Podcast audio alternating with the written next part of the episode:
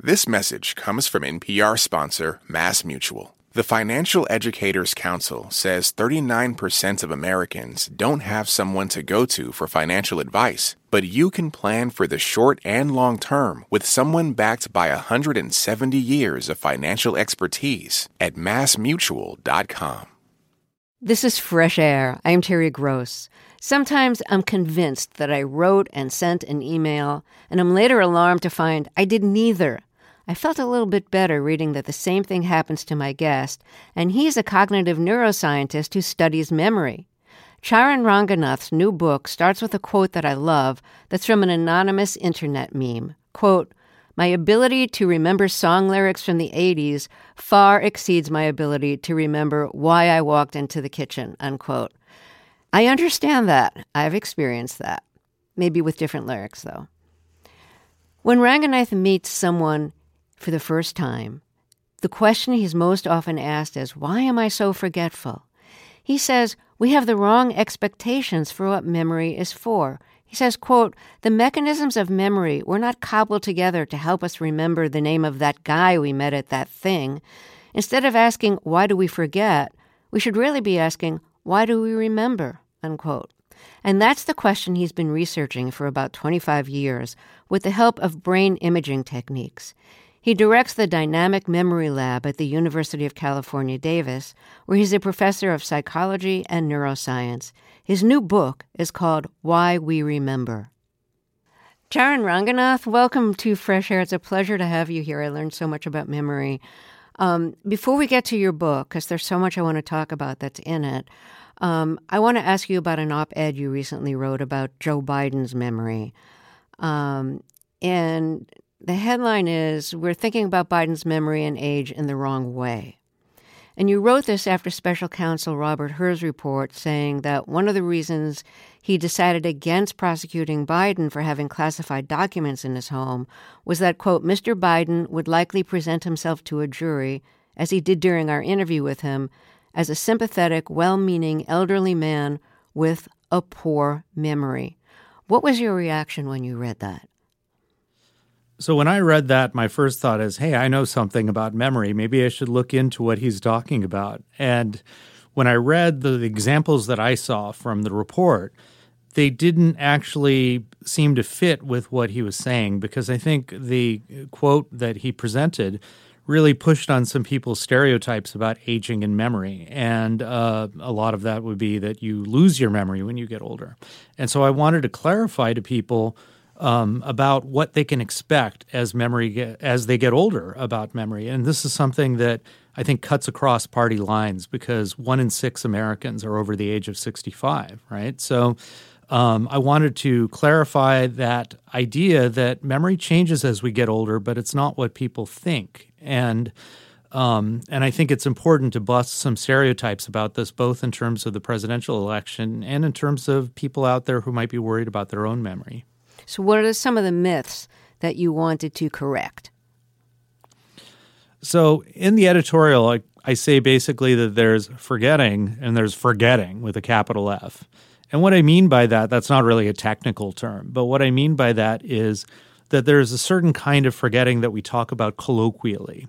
And what I mean is is that we sometimes will say, I forgot because I can't find the memory. I know it's there, but I can't find the memory, right? So, in the case of Joe Biden not being able to remember the year in which he finished his vice presidency, in all likelihood, he had that memory somewhere, but he just couldn't access it. And in particular, he couldn't access the year, but I would be more concerned if he couldn't remember anything from the last year of his presidency, which I really doubt. And likewise, he remembers many things about surrounding the death of his son, he just couldn't tell the year at the moment that he was asked about it. So, what happens when we have that form of forgetting with a lowercase f? Well, that actually is something that happens increasingly with healthy aging. I think we all do. I don't know about you, Terry, but this happens to me all the time. And so, yes, we'll talk uh, about this more in a moment. Yes. Yeah, this is going to be our therapy session. um, which we can get into later anyway. Um, so as we get older, we experience this kind of forgetting more and more. And it's related to the changes in the functioning of an area of the brain called the prefrontal cortex. And this is what allows us to focus our attention on what's relevant and to use strategies to try to find the information that we need when we need it. So I talk about it in terms of remembering with intention. And so one of the problems that you find is is that as we get older, we'll often have memory for what happened, but if you wanted to start getting into the details, we struggle because our frontal cortex isn't working as efficiently as it used to be. And so these are the kinds of memory errors that people talked about with Biden. And this is different from what I call forgetting with a capital F, where the memory is just not there. It was either never formed properly to begin with or it's just lost. And lost, I mean, I say just gone. And that's, I should say, even the capital F forgetting, everybody forgets. And going back to the first quantitative studies of memory, everyone forgets, and the majority of your experiences will be forgotten. Um, and that capital F forgetting does increase as you get older, but it's not severe. So, in other words, if you didn't remember that something happened, you know, and it was very recent, that would be I would say then you have a poor memory and there's maybe a memory problem. But if you have the memory, you know it's there and you can't find it, or if it's something along the lines of you just never got somebody's name and as soon as, you know, five minutes after you met them, you forgot it, I would be much more forgiving about that and say that's pretty normal.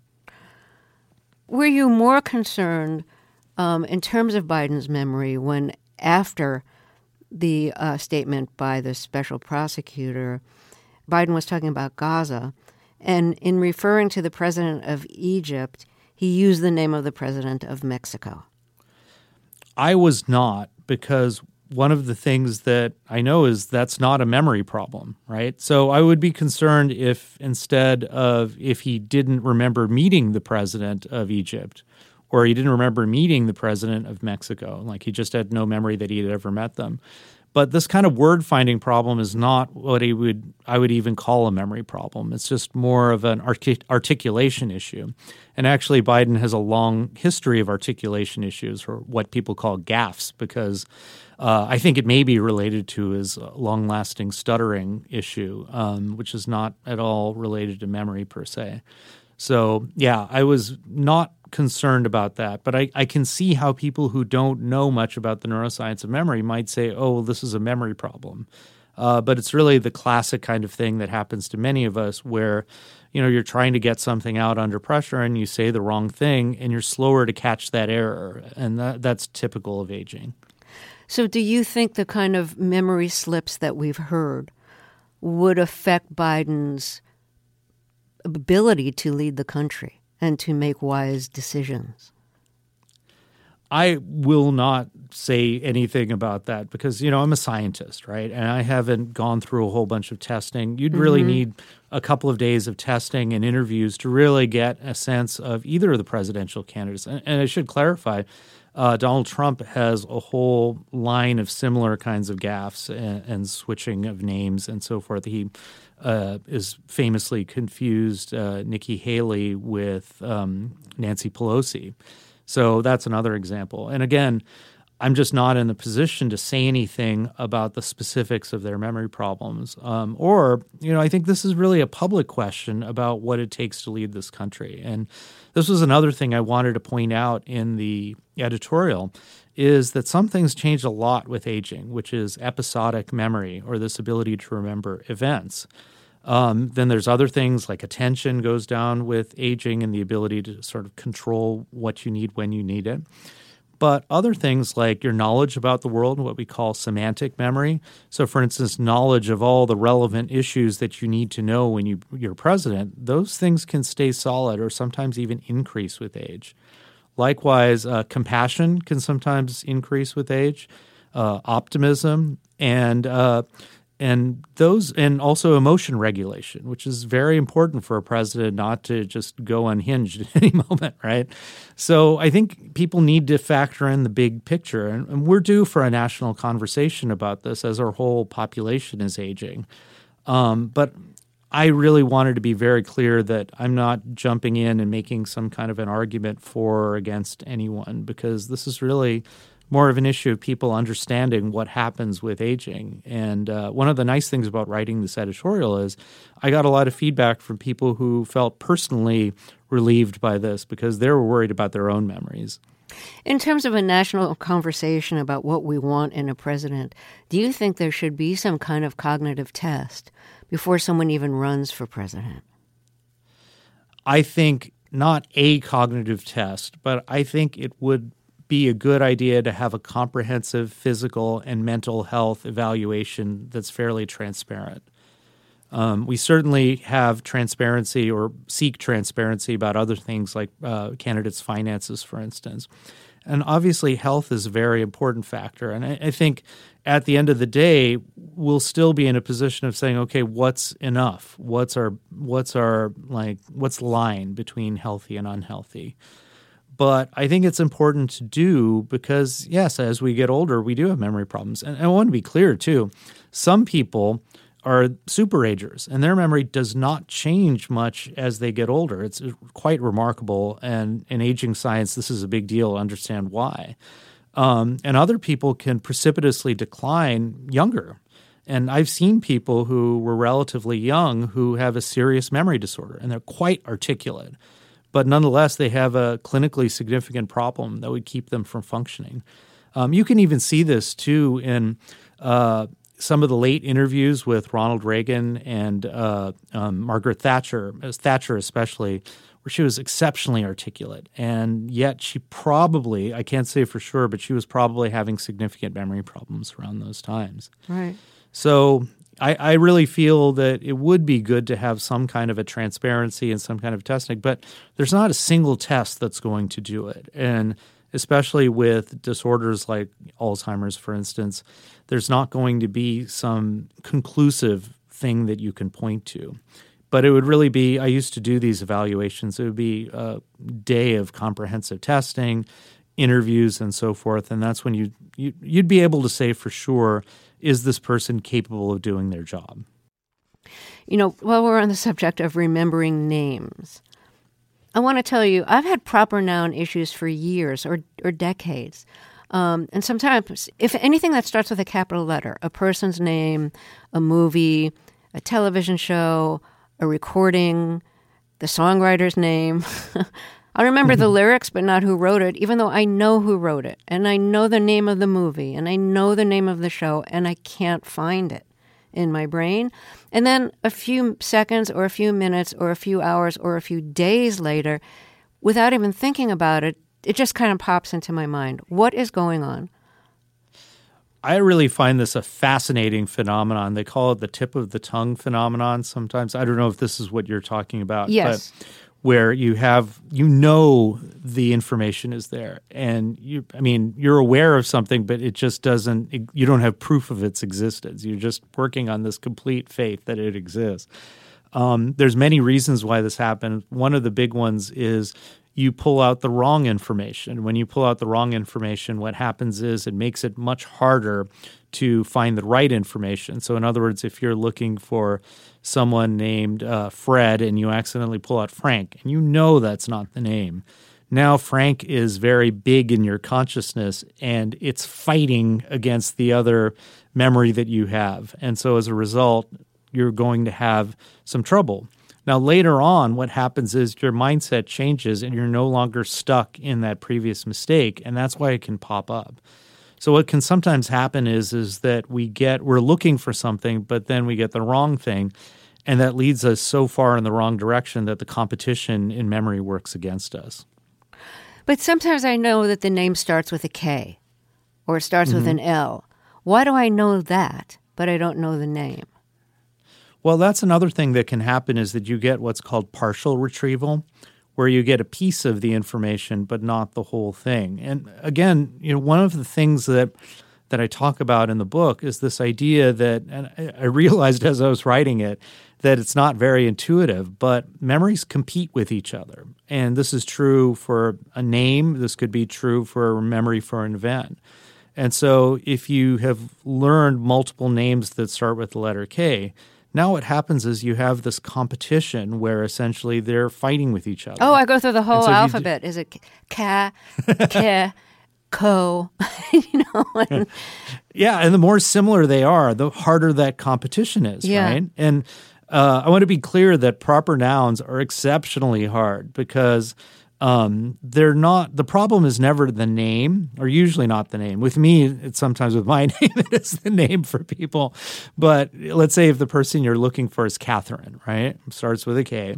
Um, the problem is is that there's nothing that helps you link catherine's name with her face. It's just a completely arbitrary link right? They could look like anyone and that would be their name. So you're really trying to form a memory for something that's utterly meaningless and that's the hard part. Um, it's a little bit easier if you have some knowledge about them, but often it's just very hard. And even once you learn it, as you said, you can still suffer from this competition because there's many other people that you have probably met whose name also starts with a K.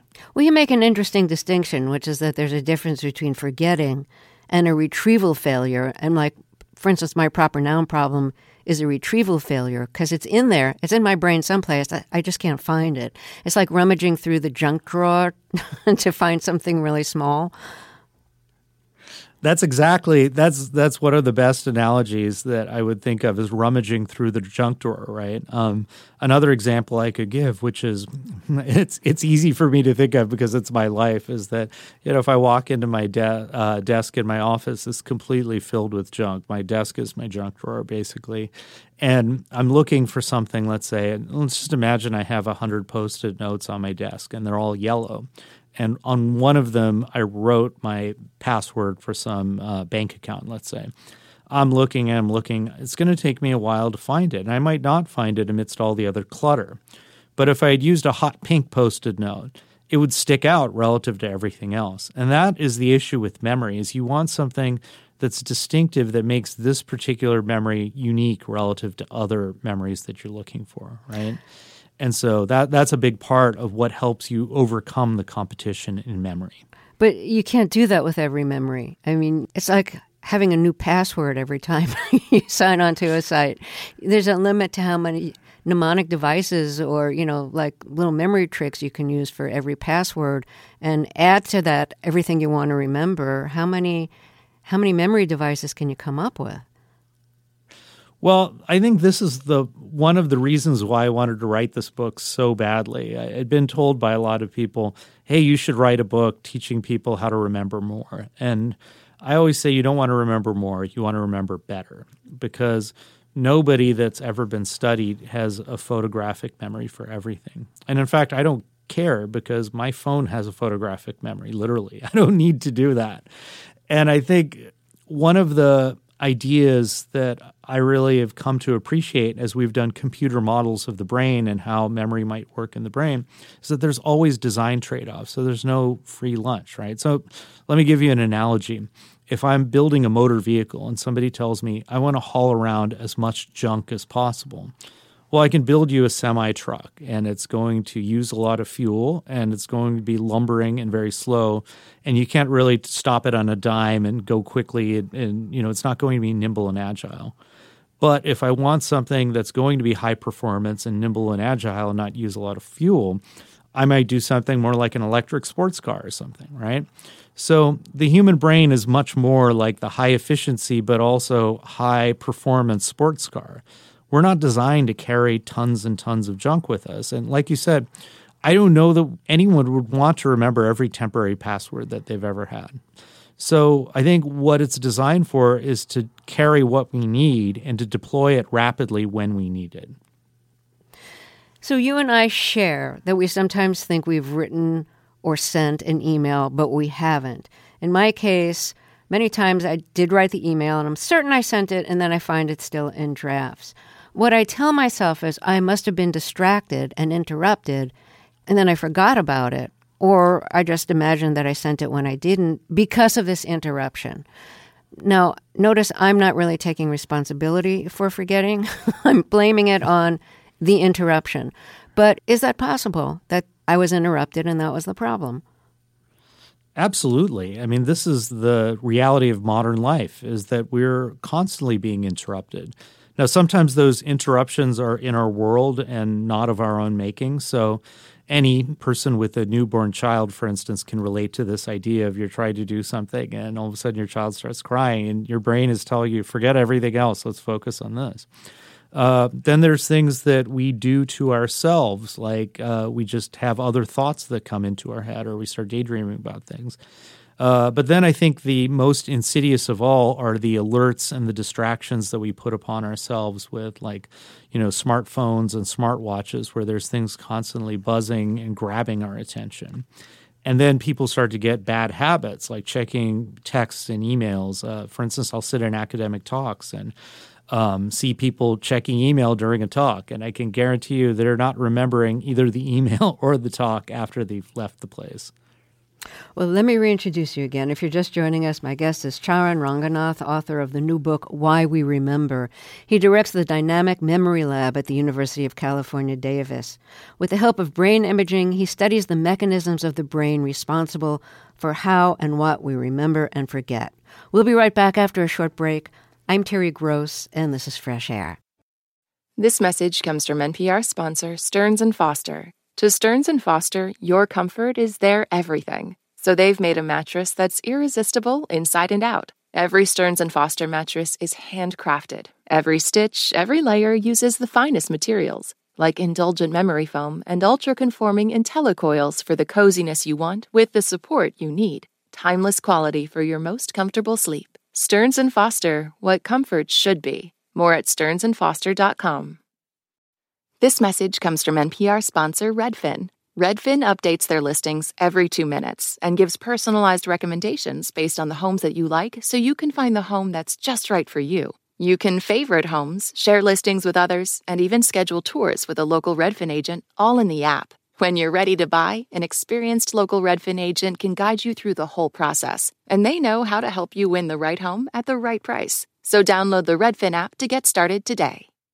This message comes from NPR sponsor FX, presenting Clipped, the scandalous story of the 2014 Clippers owner's racist remarks captured on tape and heard around the world. The series charts the tape's impact on a dysfunctional basketball organization striving to win against their reputation as the most cursed team in the league. Starring Laurence Fishburne, Jacki Weaver, Cleopatra Coleman, and Ed O'Neill. FX's Clipped, streaming June 4th, only on Hulu.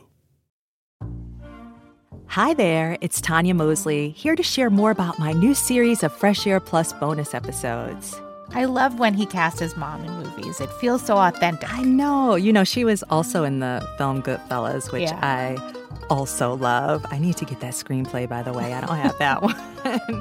For the next few weeks leading up to the Academy Awards, I'll be talking about all of my favorite movies with my colleague Ann Marie Baldonado. If you want to hear what movies I love and which screenplays I actually own and use as creative direction, sign up for Fresh Air Plus at plus.npr.org. Let's get back to my interview with neuroscientist Charan Ranganath author of the new book, Why We Remember. It's about what he describes as the fundamental mechanisms of memory, the principles behind why we forget, and how to remember the things that matter.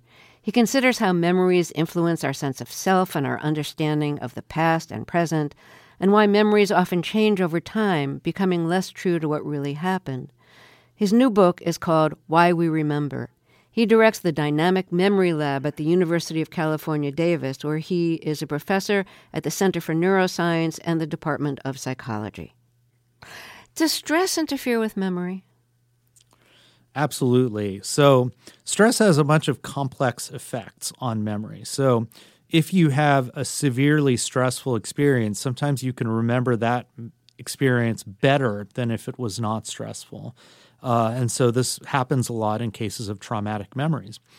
But the other part of it is is that stress makes it harder to pull out the information you need when you need it. It's basically kind of shuts down the prefrontal cortex, and under those states of stress, you're prioritizing things that are more immediate, your knee-jerk responses to things, and so that makes it harder to remember stuff that happened before you were under stress. Then there's the issue of chronic stress, where we know that chronic stress can be actually neurotoxic for areas of the brain that are important for memory, like the prefrontal cortex and another area called the hippocampus. And that is really, I think, part of the problem that you see in people with PTSD, for instance. What do you mean by neurotoxic to parts of the brain? Well, what I mean is, is that if you're under chronic stress for a long period of time, there's a whole series of stress-related hormones that are you're bathing your brain in these stress-related hormones, and what can happen is, is this can be causing damage to areas like the hippocampus and the prefrontal cortex, so that they're no longer functioning as efficiently as you would hope they would, and and you can see this in many different animal models of stress. When you talk about damage, is this permanent damage or temporary damage? We think it's it's permanent damage, um, but again, this is we're talking May pretty say, severe, uh-oh. pretty chronic stress. well, this is pretty severe chronic stress. Oh, okay, like isn't being in war or something.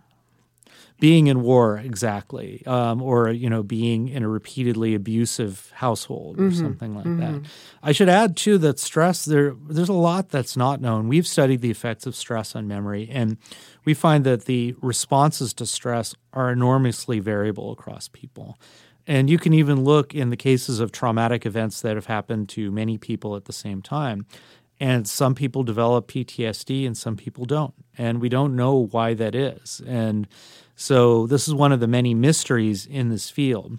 But for whatever reason, some people have this chronic stress that really does affect them in a severe way.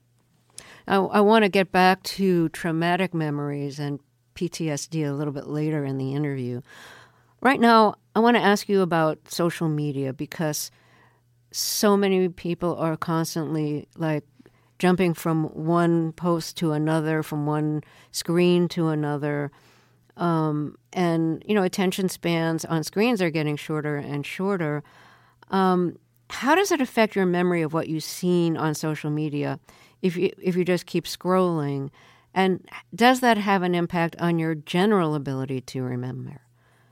Like if if your attention think- is constantly getting diverted from one thing to another, one thing to another, does that have a, a you know a sustained effect? Yes, I think that the technology in and of itself doesn't necessarily cause these changes. It's more how we interact with the technology. And what I mean by that is that if we are switching between one thing and another and we're so in the habit of being responsive to everything, what happens is is that you have two problems with this. So one is is that your attention actually gets grabbed every time you switch. You actually have a little bit of a cost in your prefrontal cortex. Um, for you know, just to simplify, it has to work a little bit harder just to get you caught up and back on the program, right? So I'm right now looking. I'm doing a social media post, but then I'm, I'm Instagramming my uh, time at this cafe, and then I'm going back and talking to my wife. Every time I switch back and forth, my brain uses some resources just to get on task. So I'm already behind schedule once I switch over. And as a result, I'm a little bit more, I'm even stressed, I'm behind, and I'm having trouble focusing in a way that allows me to get these sharp memories because the memories that stick around are going to be the ones where we have a lot of rich information about the sights and the sounds and just they're more the immersive sensory details that can really make this moment unique relative to all these other moments. Um, and so, other things that we do with social media and the way we interact with it, like taking pictures, for instance, um, sort of the rise of Instagram walls everywhere, you can see now how much that has changed people's experience of places. And as a result, what I think sometimes happens is that people get into a mode of mindlessly taking pictures in a way that doesn't focus them on the details of their surroundings. And what do you do? You post it. You get a lot of these pictures. You over document, and then you post them, and uh, either never go back to them, or in the worst case, they disappear. Right. So there's a platform called Snapchat where the information literally disappears within I don't know 24 or 48 hours, and I think that's a metaphor for how technology can impact our memories in general. So let's take a short break here and then we'll talk some more. If you're just joining us, my guest is neuroscientist Charan Ranganath. His new book is called Why We Remember. We'll be right back. This is Fresh Air. This message is brought to you by NPR sponsor Progressive Insurance. You call the shots on what's in your podcast queue. Now you can call them on your auto insurance too with the Name Your Price tool from Progressive. Tell Progressive how much you want to pay for car insurance, and they'll show you coverage options within your budget. Get your quote today at progressive.com. Progressive Casualty Insurance Company and Affiliates. Price and coverage match limited by state law. This message comes from NPR sponsor Acorn TV. Acorn TV isn't just good, it's brilliant, with exceptional television from around the world. Their romances are more charming, their mysteries cozier, their noirs more gripping, and their comedies cleverer. More clever? Oh, you get it. Acorn TV is brilliant stories told brilliantly. Visit acorn.tv for a 30 day free trial with promo code NPR. So, in a nutshell, Acorn TV. Brilliant. There are memories that we'd like to forget, but we can't. And that's mostly like traumatic memories, especially PTSD, um, or memories of, you know, sexual abuse, rape, crime. Um, and when we have an experience like that, a traumatic experience, the fight or flight response kicks in, whether or not we can actually fight or flight. um, mm-hmm. So, what's going on chemically in the brain with that fight or flight experience that makes a bigger, like a deeper, unforgettable kind of memory? Well, there's two parts of it, right? So there's this fight or flight response, which is um, we tend to associate with the feeling of fear. And so that's our heart racing, our body is mobilizing us to move. And so we're getting uh, adrenaline's pumping through our veins, and we have a burst of uh, neuromodulator called noradrenaline in our brains. And that's going to promote plasticity for this moment when I was scared for whatever it happens to be. And so that's the brain saying, hey, this is biologically important. But we also have the anxiety of how things could happen. So, in other words, if you're a mouse and you're running around and all of a sudden you see a cat and the cat starts chasing you, you get this big fight or flight response. But now you could be a mouse and you don't know where the cat is, but it's somewhere out there. And any moment it could jump out. Now you're under stress and anxiety. And that's associated with all these release of these stress hormones. And the way these stress hormones tend to work is they don't just enhance memory for that moment where the bad thing happened, but a lot of the things leading up to it. And we think the reason for that, I think it makes sense, is if you're a cave person and you go into a cave and you get attacked by a saber toothed tiger, you don't want to just know that you got attacked by the saber toothed tiger. You want to know where that cave was and how to avoid it in the future. So you want to learn all the things that led up to that point. And so that's one of the ways in which these traumatic experiences can hijack those survival circuits that we have. So um, once you have what seems like an indelible, horrible memory, and things that are happening now make those memories come to the surface again, and, and you're deep into post traumatic stress disorder, how does our knowledge of that perhaps help in changing the trauma of re experiencing the traumatic event? Well, part of the vividness that we have when we recall a traumatic event, and this is true in PTSD and in people who don't have PTSD, but we're remembering something like traumatic, um, is that you get this visceral response. And that's that kind of you get a reactivation of the stress response or the um, fight or flight response where your heart starts racing, you may be sweating or something like that. And that actually gives us that feeling of vivid remembering, even though we're not getting the details of what happened often. It just makes us feel like we're remembering more. And I think one of the important things that we used to do when I was doing my clinical training was um, actually do cognitive behavioral therapy. And the behavioral therapy was addressing this kind of more visceral response associated with the fear. But then there's the how you think about it part. And the thinking about it part is actually separate. And it involves getting people to not just not change the memory per se, but change how you interpret it and how you think about it. Can you explain that a little bit more? Because I know early in your career or in your studies, you were working with uh, veterans, and it was a kind of like a group therapy session that you were running, and they were dealing with these kind of traumatic memories from their time I think mostly in Iraq. Um, so, how did the technique that you're talking about is changing the narrative that you tell yourself about that story? How did that go? How did that work?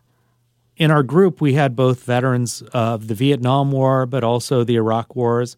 And so I came into this group cold, thinking to myself, you know, I'm a young psychology intern. I don't have any of these experiences. What am I going to do?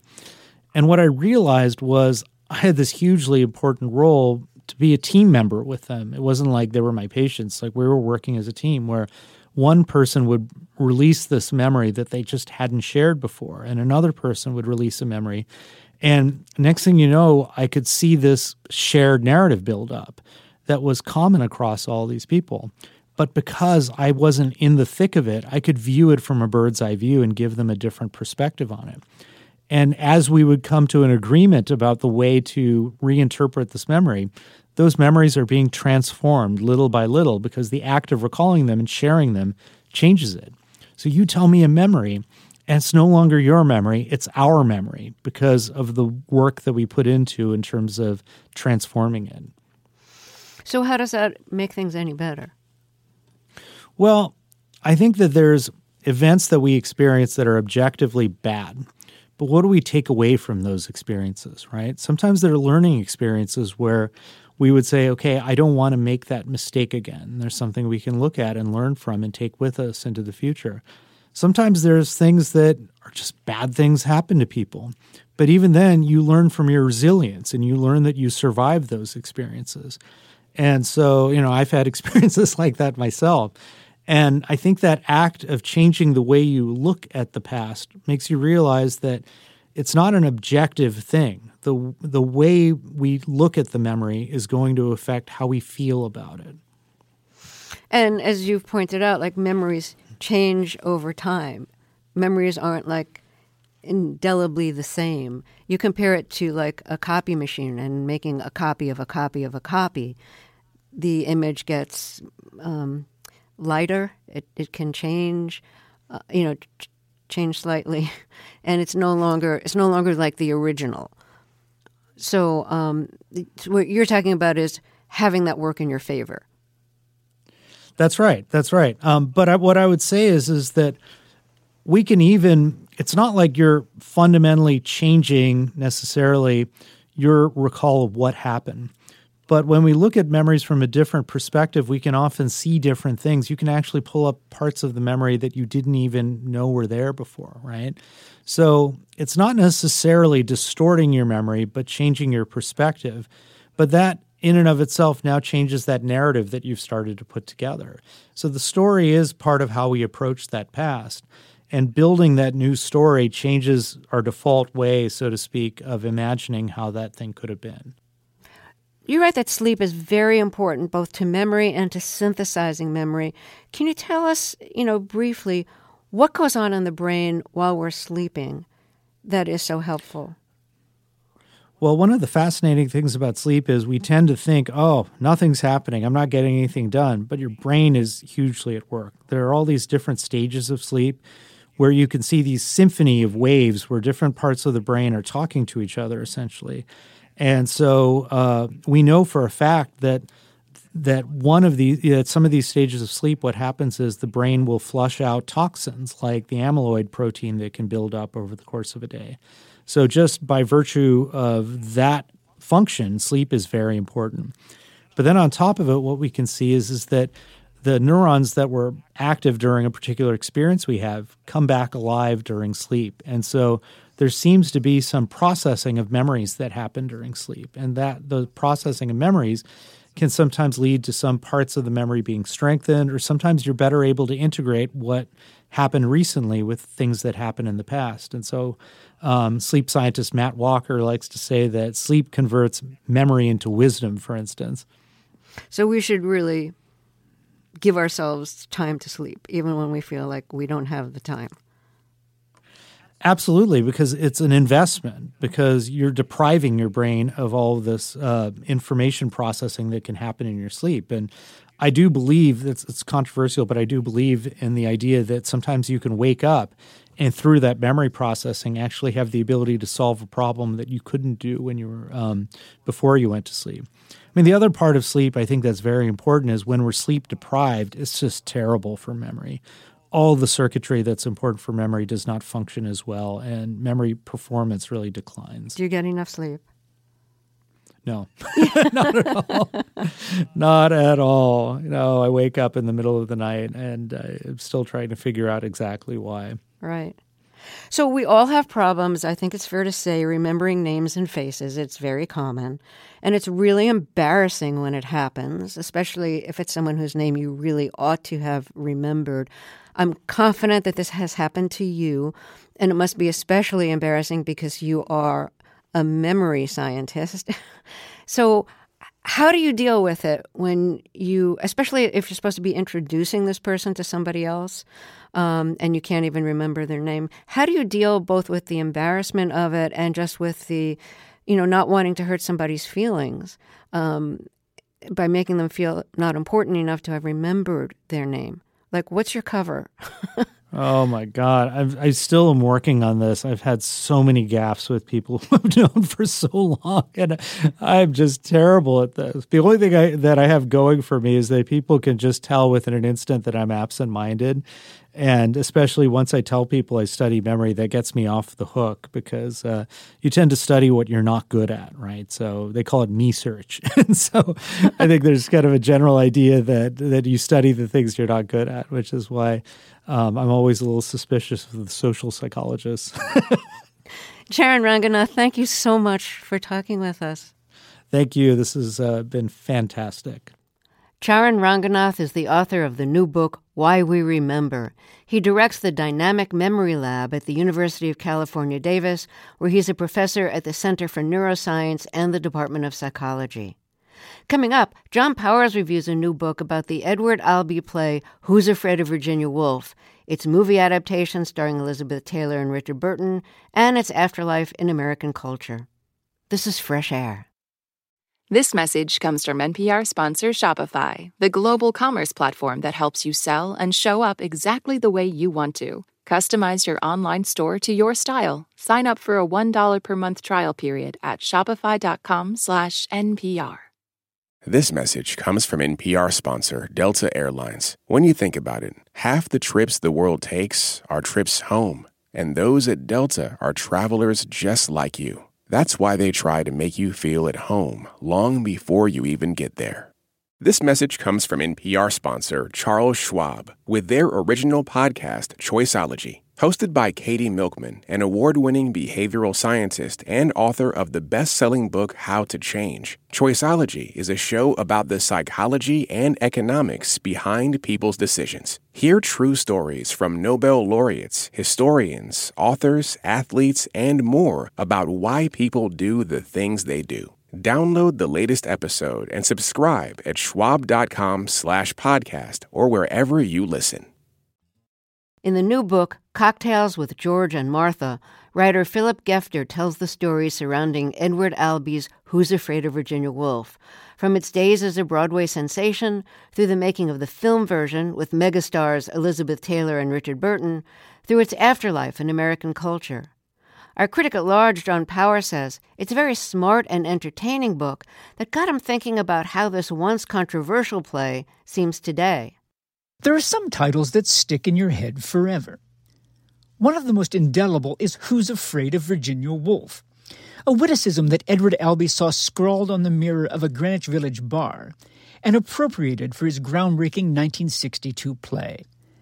Albee couldn't have dreamed that 60 years on, people would use the title as a shorthand to describe fractious marriages, boozy arguments, and parties gone terribly wrong.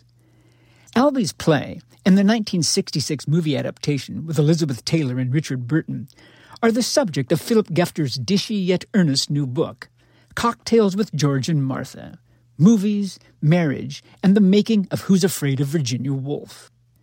Moving from the origins of the play in Albee's unhappy childhood to the shark tank that was the film's production, with Taylor, Burton, and director Mike Nichols all flashing their teeth, Gefter shows why Who's Afraid of Virginia Woolf hit the 60s like a torpedo.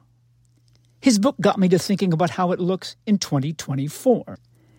As you probably know, Who's Afraid of Virginia Woolf portrays a late night battle royal between a floundering Professor George and his frustrated wife Martha, the daughter of the university president. Martha has invited over for drinks an ambitious young Professor Nick and his dippy wife Honey. Over two plus hours of industrial level boozing, the loudmouth Martha and venomously witty George go after one another, and their unlucky guests, with stinging barbs and cruel revelations. Here, after George plays a vicious game with his guests during a quick trip to a roadhouse, he and Martha argue as they walk back to their car. Miserable. My baby, I did it all for you. I thought you'd like it, sweetheart. It's to your taste, blood carnage and all. I thought you'd sort of get excited, sort of uh, heave and pant and come running at me. You have really screwed up, George. Oh, come on. I Martha. mean it. You really have. You can sit around with the gin running out of your mouth. You can humiliate me. You can tear me to pieces all night. That's perfectly okay. That's all right. You can stand it. I cannot stand it. You can stand it. You married me for it. That's a desperately sick lie. Don't you know it even yet? Now, as Gefter makes clear, Who's Afraid of Virginia Woolf took aim at post war America's idealized vision of marriage, in which fathers knew best and wives just loved being mothers and helpmeets. Albee depicted marital unhappiness in all its rancor and often perverse fantasy, like George and Martha's imaginary child, that hold people together. Its ferocious candor shifted the cultural terrain, paving the way for everything from Ingmar Bergman's Scenes from a Marriage to Tony and Carmela Soprano. Yet if you view Who's Afraid of Virginia Woolf now, it feels dated and almost innocent. George and Martha were shocking creations in their day because Albee was showing audiences what Broadway and Hollywood kept hidden. These days, nothing's hidden. Real life couples sign up to flaunt their toxicity in TV series, from Real Housewives to Keeping Up with the Kardashians. Where Albee searched for meaning inside his character's sensationally bad behavior, reality TV settles for the sensational. Who cares what it might mean? What feels most contemporary about Virginia Woolf is the way it piggybacked on celebrity. Liz and Dick, as they were known, landed the lead movie roles, even though she had to put on 20 pounds and 20 years to play Martha. No matter. Ever since their affair on the set of Cleopatra, they were hot. A paparazzi magnet who jetted from posh Parisian hotels off to Mexico. They made Puerto Vallarta famous. The world knew about their drinking, their passionate sex, she called him her little Welsh stallion, and their rip roaring fights. Naturally, their fame, willfulness, and self absorption made them hard to handle on the set. Their stardom also made the movie a hit. In the end, Burton gave a terrific performance, and Taylor did better than expected, even winning an Oscar. Still, it's eerie watching them today. Their roles seem to predict the future in which they became the target of jokes the once legendary beauty being mocked as a chubby, chicken scarfing fool by John Belushi in drag. While Burton sank ever deeper into the persona of a drunken, self hating cautionary tale about wasting one's talent. Sad to say, we live in a culture bored by ordinary people. Liz and Dick were the prototypes of the parade of celebrity couples who now dominate public consciousness. Their stardom heightens the movie's profile, the way Princess Di and Charles elevated the dreary British monarchy. Even the Super Bowl had a special tang this year because of Travis Kelce and that other less ravishing but far more talented Taylor, who's also known for her string of exes.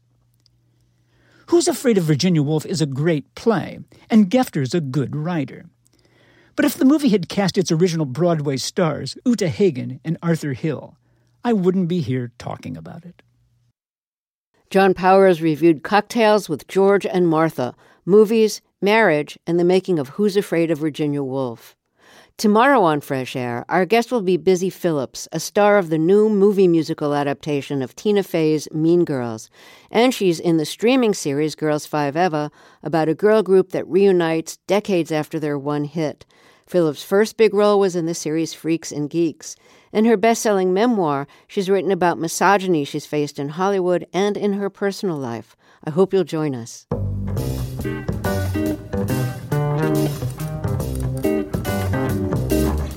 Fresh Air's executive producer is Danny Miller. Our senior producer today is Roberta Shorrock. Our technical director and engineer is Audrey Bentham. Our interviews and reviews are produced and edited by Amy Salit, Phyllis Myers, Lauren Krenzel, Heidi Simon, Ann Marie Baldonado, Thea Chaloner, Seth Kelly, and Susan Nyakundi. Our digital media producer is Molly Seavy-Nesper.